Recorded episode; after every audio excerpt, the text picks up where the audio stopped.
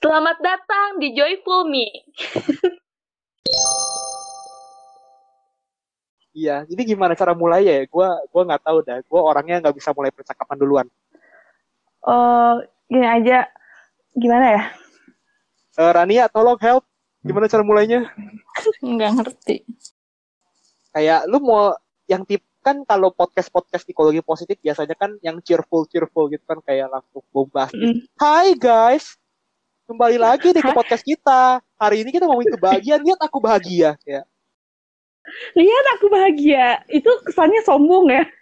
Iya, ria gitu. Dan gua kayak, tapi kalau misalnya kita ngomongnya juga kayak hai guys, halo, bareng lagi sama gue Otniel.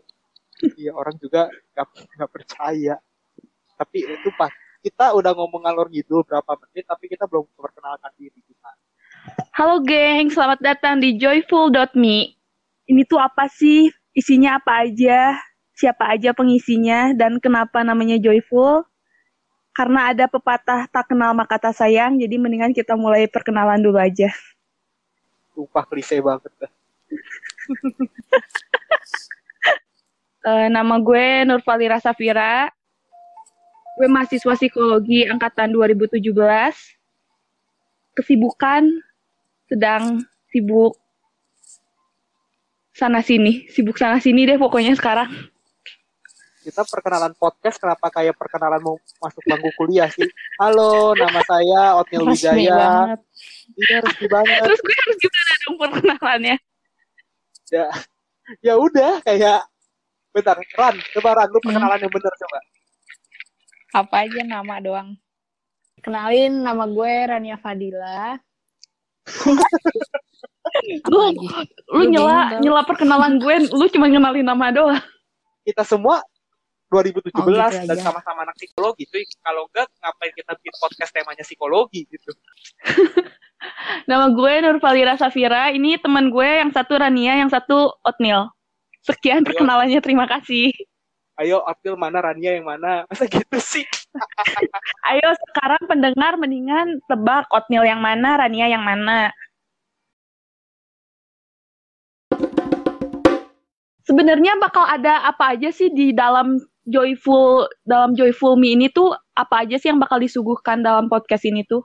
Disuguhkan dong, kayak restoran Padang aja cuy. Bakal berisi apa aja sih konten-konten di Joyful Me ini tuh? Kita mesti kasih tahu dulu dong, kenapa nih kita podcastnya namanya Joyful.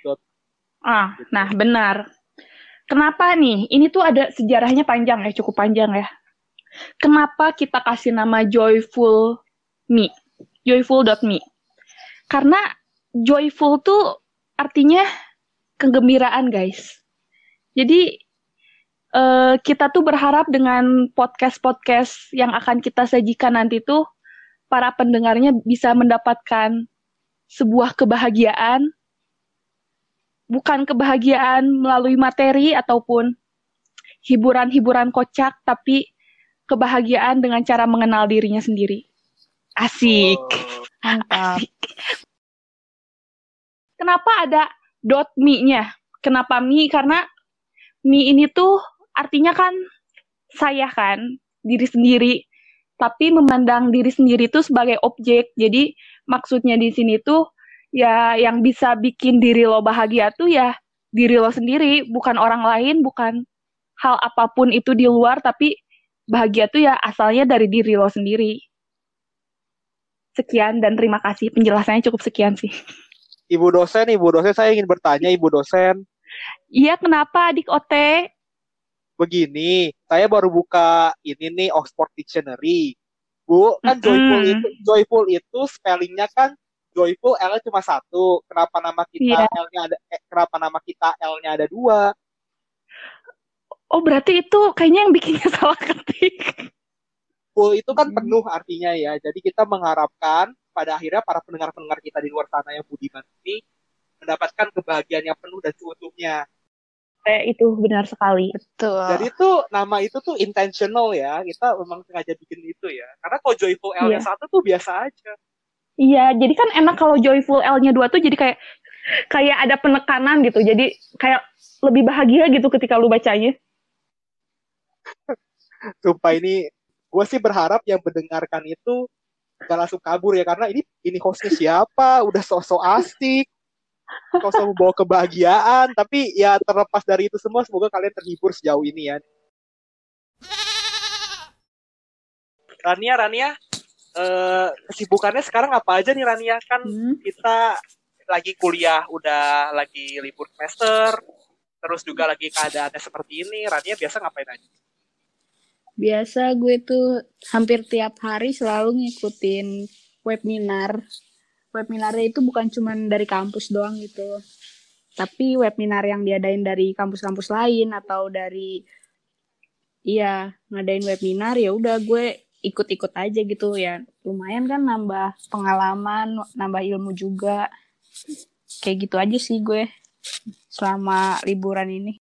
Bagus deh, setidaknya kita kan di sini lagi terperangkap dalam tanda kutip di rumah kita, dan ya kita bosen segala macam gitu. Setidaknya ada kegiatan lah ya. Kalau Nurfa, Nurfa ngapain aja Nurfa?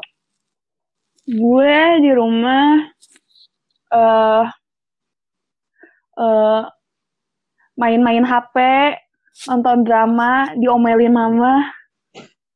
Kenapa tuh? Harus banget ya diomelin mama, dimasukin. Itu justru lima puluh persen kesibukan gue tuh mendengar omelan mama. Ya, dan dan bagian ini akan di-cut. Enggak, mama mama gue enggak suka main Spotify kok. Ya, lebih view dong. Mama, mama bukan Spotify dong, mama. Kan, itu lu kan ikut webinar-webinar gitu kan. Tapi gue juga sering lihat lu udah mulai, mm-hmm. seenggaknya ya I G story lu tuh udah ada pemandangan-pemandangan di luar rumah gitu. Udah ada alam hijau, jalanan-jalanan raya gitu. Lu, lu udah kadang-kadang udah sering keluar rumah nih? Jarang sih gue, e, baru kemarin nih, bener-bener kemarin banget itu baru keluar. Udah sumpek banget lima bulan di rumah. Ya bikin gue jadi apa ya, pengen ngelihat hal yang sebelumnya nggak pernah gue lihat selama gak pernah gue lihat. Corona ini kan. Biasanya gue Iya, biasanya kan gue selalu jalan-jalan tuh. Jadi baru kemarin, bener-bener kemarin gue pergi, itu deket rumah sih, di Bekasi juga. Jadi gak jauh-jauh banget. Tapi tetap social distancing sama tetap pakai masker. Tapi bener sih Ran, uh, gue juga, kan gue, jadi tuh kesibukan gue sekarang itu kan sambil kita bikin podcast dan lain-lain gini kan, gue sambil kerja ya. Sekarang aja tuh sejak gara-gara gue udah di rumah hampir empat bulan gak kemana-mana, giliran udah bisa ke tempat kerja, walau seminggu sekali tuh kayak kayak tamasya gitu rasanya. Tempat kerja gue kan deket ya, kan? Banget sama pelabuhan uh, Muara Karang tuh, jadi ngeliat kapal-kapal gitu. Habis itu kalau kalau kerja ngelewatin kota tua, kayak ih bagus banget ya. Padahal dulu sebelum masa-masa pandemi ini, gue ngeliat itu suatu hal yang normal aja gitu. Malah gue tidur di T J. Tapi sekarang kalau gue naik Uh, ojek online atau naik Transjakarta, gue suka ngeliat pemandangan gitu, jadi jadi parno gitu, jadi turis di kota sendiri. Iya kan, bener banget. Dulu tuh kita nganggap itu ya hal yang biasa aja, tapi sekarang tuh kayak kita mau dapetin itu aja makanya susah. Harus bener-bener, makanya ada yang bilang kali. Sesuatu yang telah hilang tuh malah lebih terasa lebih berharga, tau nggak? Tadi Rania belum lama keluar rumah nih. Gue juga udah keluar rumah demi kerja nih ya. Tetap sih gue, gue aja waktu, gue inget banget gue beli meja di salah satu toko uh, mebel yang sering ada di mall-mall di ibu kota lah. Itu aja gue parno, gue pakai face shield, gue pakai masker, gue sanitizer gitu. Jadi buat ke mall aja masih parno sampai sekarang gitu loh. Dan itu untuk alasannya bener. Kalau lu sendiri, Nurfa, lu udah bisa keluar rumah nggak? Bisa sih gue dari Dari kemarin-kemarin bisa sih. Gak tahu ya, daerah gue tuh, soalnya daerah gue tuh dari kemarin udah zona hij- zona hijau gitu, jadinya udah biasa aja. E, kasusnya tuh gak banyak, dan sekarang tuh kayak udah zona hijau gitu, jadi e, ya aktivitas warganya tuh udah kayak biasa aja. Gak ada, gak ada yang W F H W F H semuanya. Biasa pertokoan buka, perkafean buka.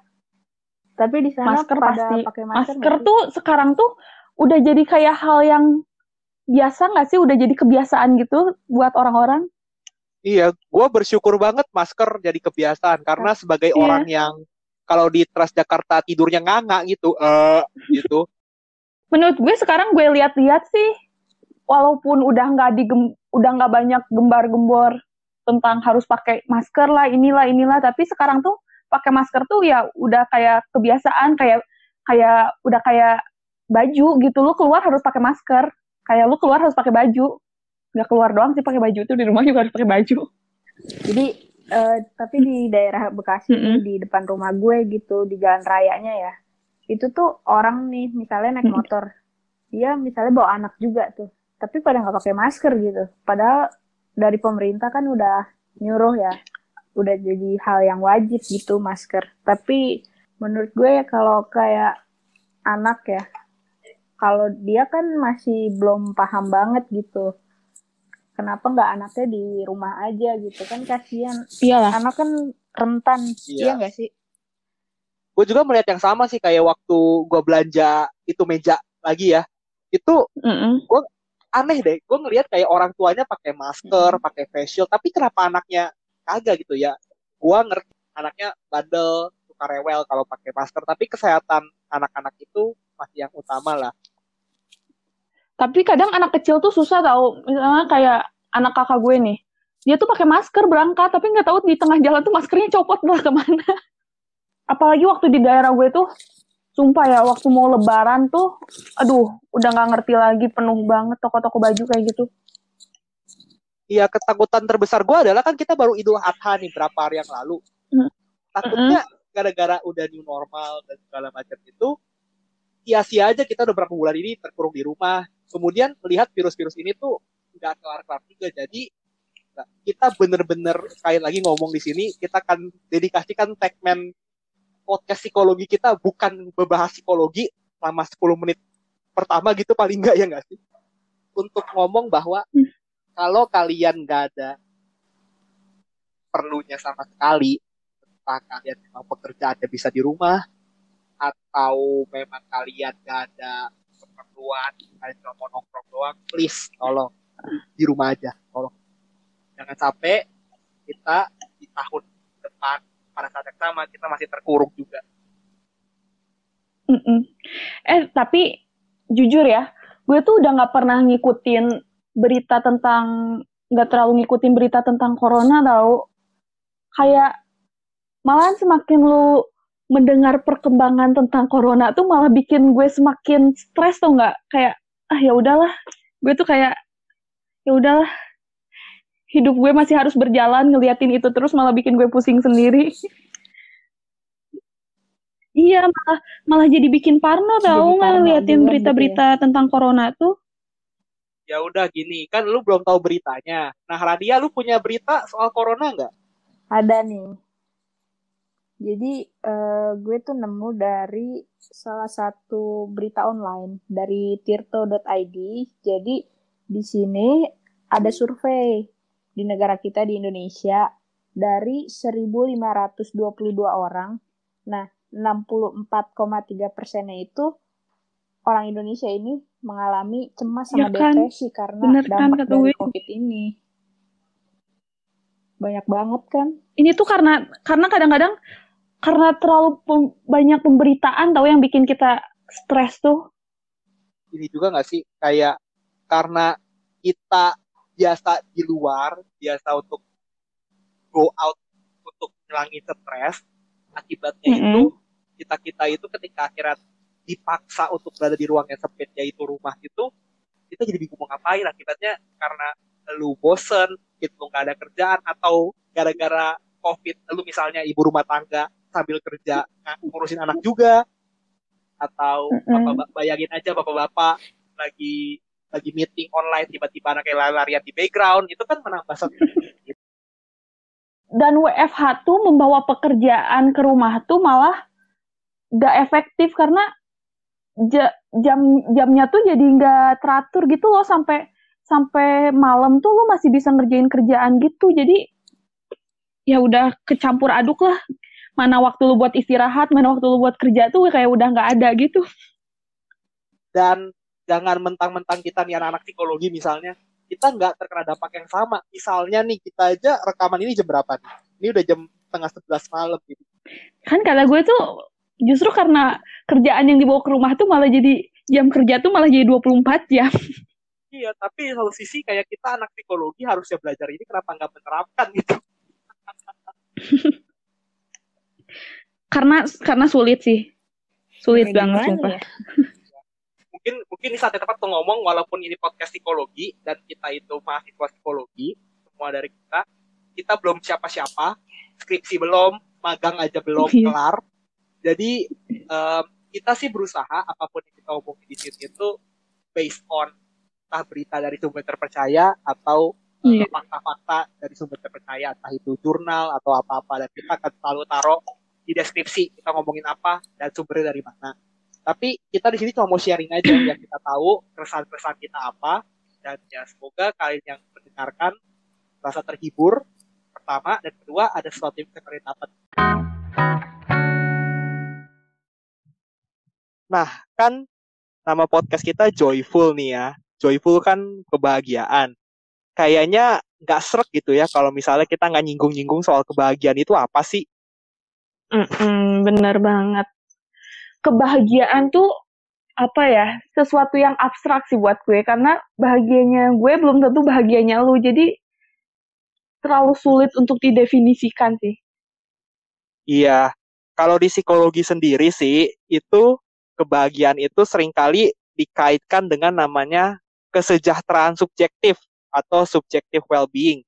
Jadi benar kata lu tadi, Nurfa, kalau kebahagiaan itu sebenarnya cuma evaluasi individu terhadap hidupnya. Jadi kalau misalnya dia mendapatkan afek positif, ya bagus. Kalau dia mendapatkan hmm. afek negatif, dia mau uh, yang negatif itu rendah.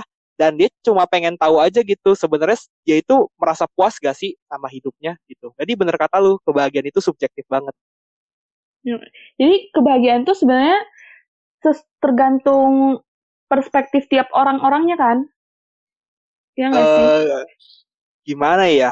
Kayaknya biar kita lebih gampang untuk menjelaskan, kayaknya mendingan kita main games aja nih. Kan kita punya kelinci percobaan kita nih, Rania. Iya. Kasian banget ya jadi kelinci percobaan. Tenang, tenang.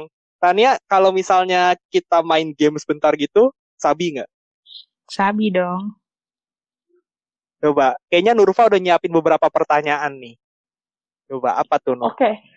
Uh, tadi gue sempat baca ada beberapa faktor yang uh, mempengaruhi kebahagiaan seseorang. Nah, salah satunya tuh ada disebutin di sini tuh pernikahan. Sebenarnya, Ran, menurut lo tuh pernikahan bener gak sih menentukan kebahagiaan, bukan menentukan sih, mempengaruhi kebahagiaan seseorang? Apakah benar orang yang menikah tuh lebih bahagia sama... Rania masih jomblo, available lo guys, ya gak sih? Available. Ya, lu udah tiba-tiba nanyain. Ya, kita semua available di sini. Kita nggak ada yang nikah. Terus lu tiba-tiba nanya, eh kalau orang nikah bahagia nggak?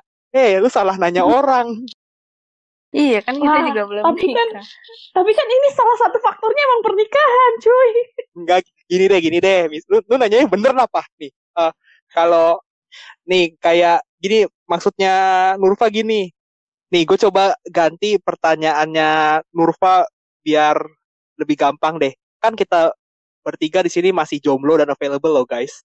Jadi kayaknya kalau pertanyaan menikah bikin bahagia kayak susah deh. Ini deh Ran, menurut lu mana yang lebih bahagia? Orang yang sedang dalam hubungan pernikahan atau orang yang sudah bercerai? Yuk, menurut lu. Menurut gue orang yang sudah bercerai. Soalnya kalau orang yang nikah itu pasti kan dia punya apa ya? masalah-masalah, nggak mesti orang itu bahagia terus gitu selamanya. Pasti ada aja.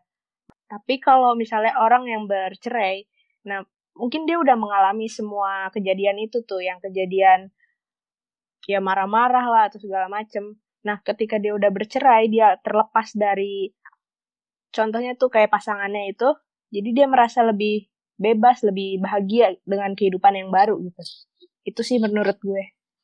Tapi kalau menurut, uh, bukan menurut gue lo ya, ini menurut uh, artikel yang gue baca tuh, katanya tuh pernikahan tuh sangat erat hubungannya dengan kebahagiaan. Karena katanya orang yang menikah itu dapat mempengaruhi panjangnya usia dan mendapatkan penghasilan. Iya, terus ada survei lagi nih. Jadi ini data-data kita diambil dari bukunya uh, Martin Seligman, namanya itu mm-hmm. Authentic Happiness. Nanti sumbernya ada di deskripsi. Uh, katanya, nih dia ada survei selama tiga puluh tahun di Amerika, di antara tiga puluh lima ribu pasangan di sana. Katanya, mm-hmm. empat puluh persen orang yang menikah itu bahagia, tapi hanya dua puluh empat persen mereka yang udah bercerai, entah itu pisah atau dia itu menjanda atau menduda, itu cuma dua puluh empat persen doang yang bahagia katanya. Jadi kayaknya cinta dan pernikahan itu membuat orang bahagia gitu. Karena kalau menurut diriku sendiri, emang sebenarnya yang lebih bahagia itu ketika kita dalam dalam masih hubungan menikah daripada pas kita sudah bercerai. Soalnya ketika orang udah bercerai kan berarti dia udah dapat suatu kegagalan kan. Kan menikah tuh termasuk goals hidup seseorang pasti. Dan ketika bercerai ya berarti dia gagal buat menuju ke goalsnya itu berarti. Ya, jadi pertanyaan pertama untuk Rania salah. Lanjut, berikutnya. Oke, selanjutnya faktor yang kedua ada nih, usia. Menurut lu, Ran, usia benar gak sih mempengaruhi kebahagiaan seseorang? Benar banget.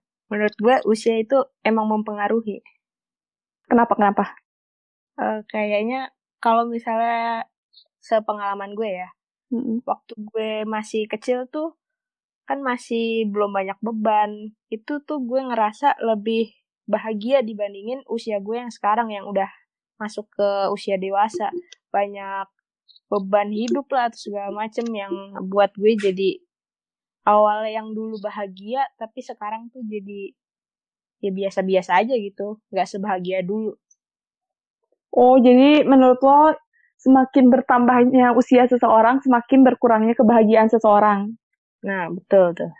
Nih kan tadi komponen subjective well-being ada tiga tuh, kepuasan hidup, afek yang positif sama afek yang negatif. Nah, kalau kita makin tua, itu memang kepuasan hidup kita makin meningkat.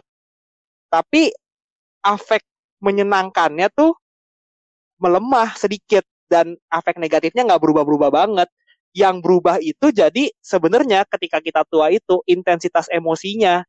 Jadi mau kita dari kecil atau kita udah tua, sebenarnya tingkat kebahagiaan kita nggak berubah-berubah banget. Cuma kalau kita makin tua, kalau kita senang-senang banget.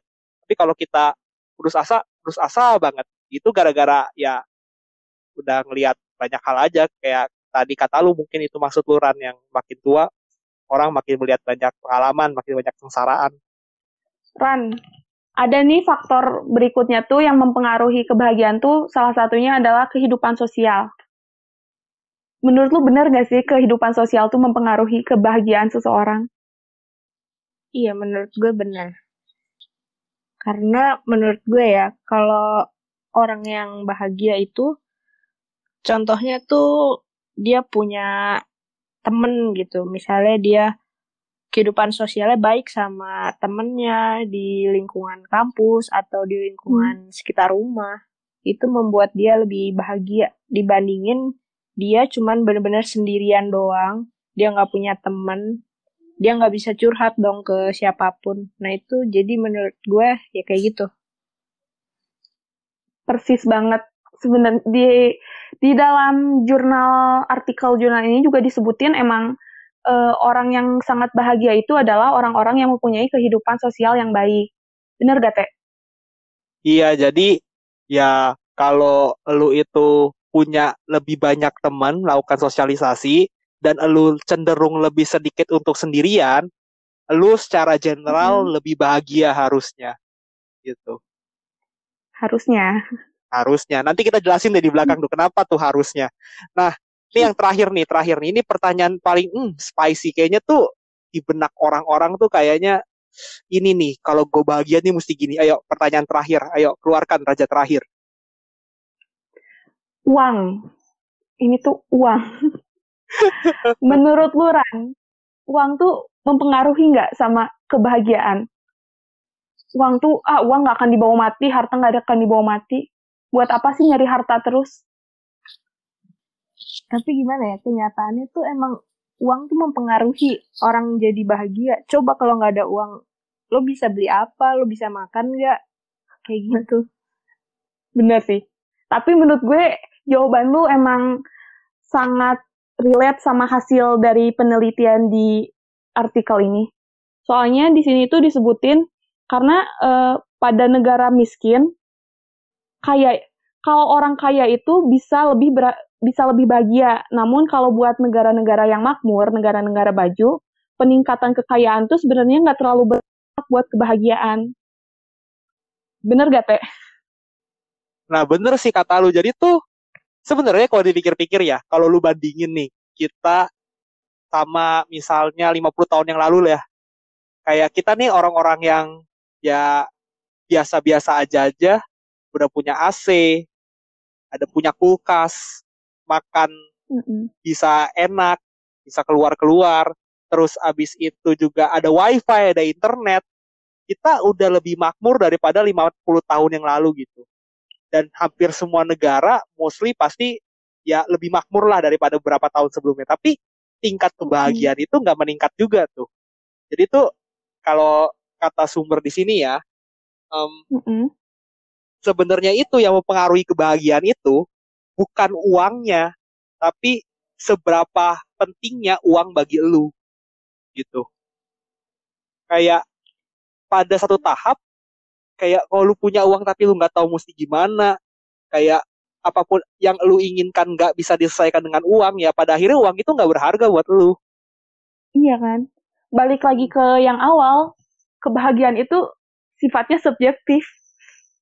Makanya kalau lu pikir-pikir ya, kayak mm-hmm. orang-orang tuh sekarang ya, kita lagi ngomongin di pandemi besar dua ribu dua puluh ini, kayak, aduh gue pengen ke mall, pengen jalan-jalan, ah gue lebaran, pengen beli baju baru, tapi sebenarnya yang mereka mau tuh bukan itu gak sih? Yang mereka mau tuh ngumpul-ngumpul bareng temennya, yang mereka mau tuh kayak bisa bercengkrama bersama lagi tanpa takut gitu. Itu kan yang sebenarnya orang-orang pengen di saat-saat seperti ini gitu. Iya, benar banget. Pengalihan dari kesetresan dia diam di rumah aja sih dia mau tuh. Sebenarnya kita ada beberapa jurnal nih yang menjelaskan lebih dalam lagi kenapa sih kalau orang-orang hidupnya itu cuma mengejar uang, ingin mendapatkan kekayaan, itu pada akhirnya tidak bahagia juga. Da, tapi kayaknya kalau kita bahas di sini terlalu lama deh jangka waktunya. Nanti kita taruh di uh, link di kolom deskripsi, atau mungkin kita buat infografisnya aja kali ya? Bisa banget tuh, nanti kita bakal uh, share info-info terkait uh, dengan materi podcast kita kali ini di Instagram kita ya. Ya, bisa lihat di Instagram kita namanya joyful me dot i d. Nah, boleh silakan follow. Follow guys. Atau mungkin yang dengerin punya produk yang bisa diiklankan, nih kita udah natural nih mengiklankannya. Kita belum apa-apa udah pengen dapat iklan ya. Uh, pengen dapat sponsor. Serakah sih jatuhnya, serakah kayaknya.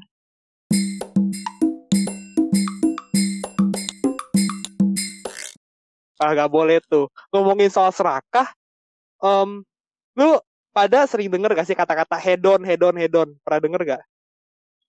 Hedon, pernah iya. dong. Orang yang hobi-hobi belanja itu kan hidupnya mewah. Uh, iya sih. Jadi tuh kalau kita mikirin nih ya soal hedonisme, kita tuh mikirnya apa sih orang-orang yang hidupnya bahagia, mewah, mewah ya, yang kerjaannya itu, uh, it, kalau kita mikir hedon itu orang-orang yang kayak pokoknya gue mau bahagia seterusnya gitu, mau lewat kesenangan fisik kayak, atau dia mau beli barang gitu. Kita seringnya denger gitu kan ya. Pokoknya yang hidupnya, yang hidupnya makmur, sejahtera, dan penuh digelimbangi dengan kemewahan. Iya gak sih? Iya, jadi tuh orang-orang yang punya pandangan kebahagiaan hedon itu tuh seakan-akan menyamakan kebahagiaan itu dengan kayak pengaruh positif dari punya barang yang dia inginkan, atau dia melakukan suatu tindakan dan dia itu sukses gitu misalnya. Jadi semuanya tuh kesenangan mm. fisik aja. Mm-mm. Padahal kebahagiaan itu lebih dari itu gitu.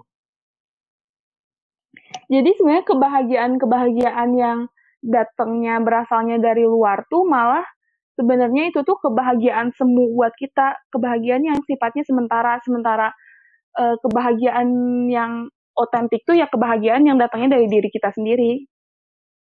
Contohnya gimana tuh?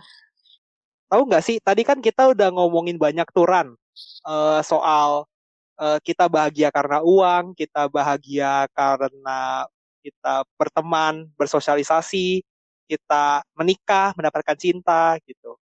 Menurutmu, hmm. kalau dihitung nih, pakai persen nih, dari nol sampai seratus persen, kira-kira semua faktor-faktor tadi itu berkontribusi berapa persen? delapan puluh. delapan puluh. Kalau lu Nurfa berapa? Menurut gue pernikahan, uang eh, lima puluh persen lah buat kebahagiaan gue. Kalian semua salah. Ayo tebak berapa? Itu gue berapa udah lima puluh lima puluh ya. ya. Ternyata, ternyata um, itu tuh cuma sepuluh persen aja. sepuluh persen? Iya, sepuluh persen. Dikit banget dong. Iya. sepuluh jadi, dari seratus? Yes, sepuluh dari seratus. Jadi nih bentar, nih gua gua jelasin lebih lagi ya. Jadi tuh Mm-mm.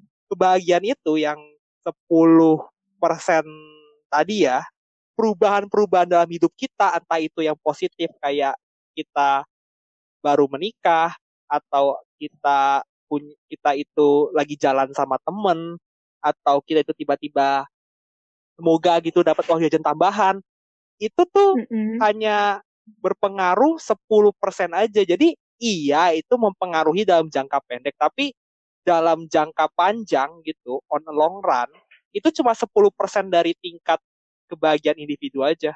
Bahkan nih ya katanya itu lima puluh persen itu sudah diturunkan gitu, udah genetik gitu, yang itu udah diturunkan dan kita nggak bisa ubah sama sekali gitu.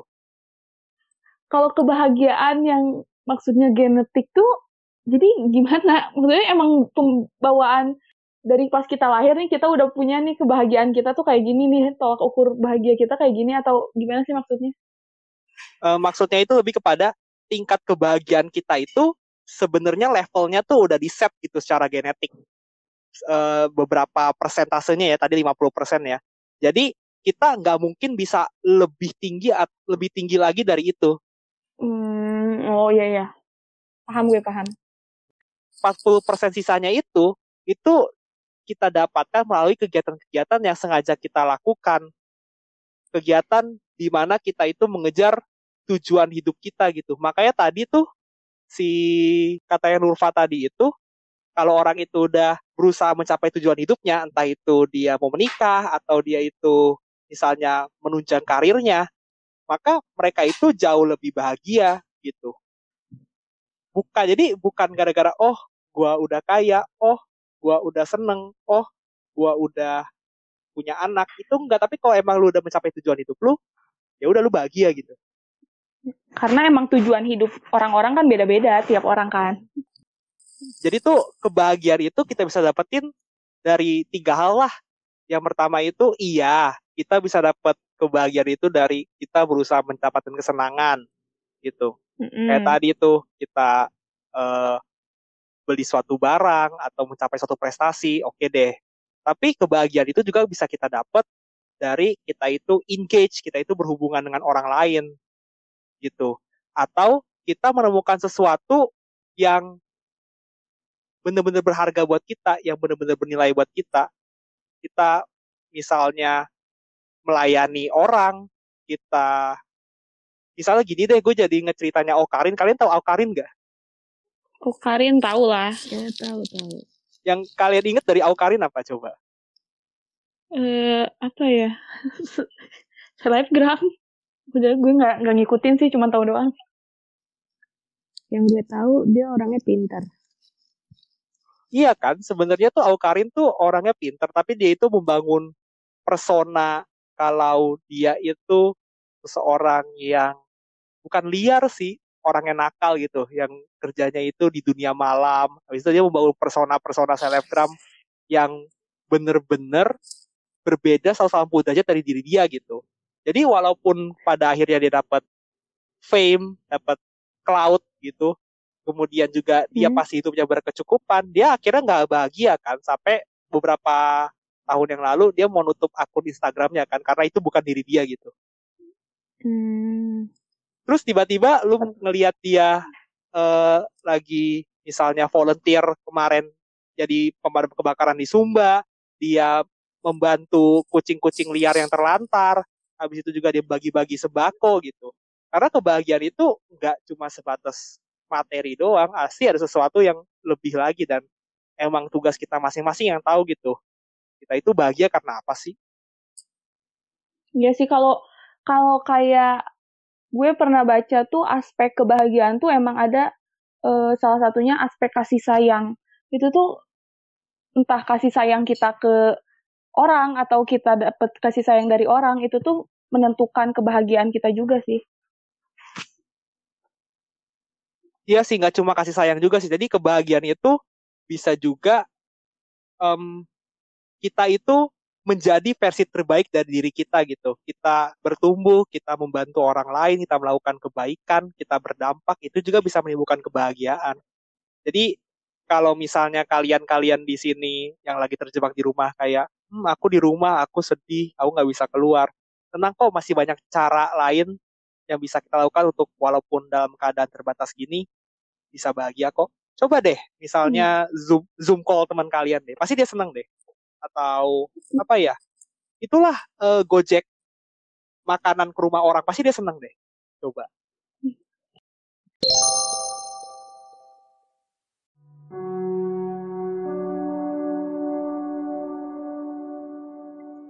Jadi di seri itu ada bukan untuk dimiliki semuanya, tapi untuk mengingatkan kita kalau di dunia ini kita nggak bisa mendapatkan semua yang kita mau.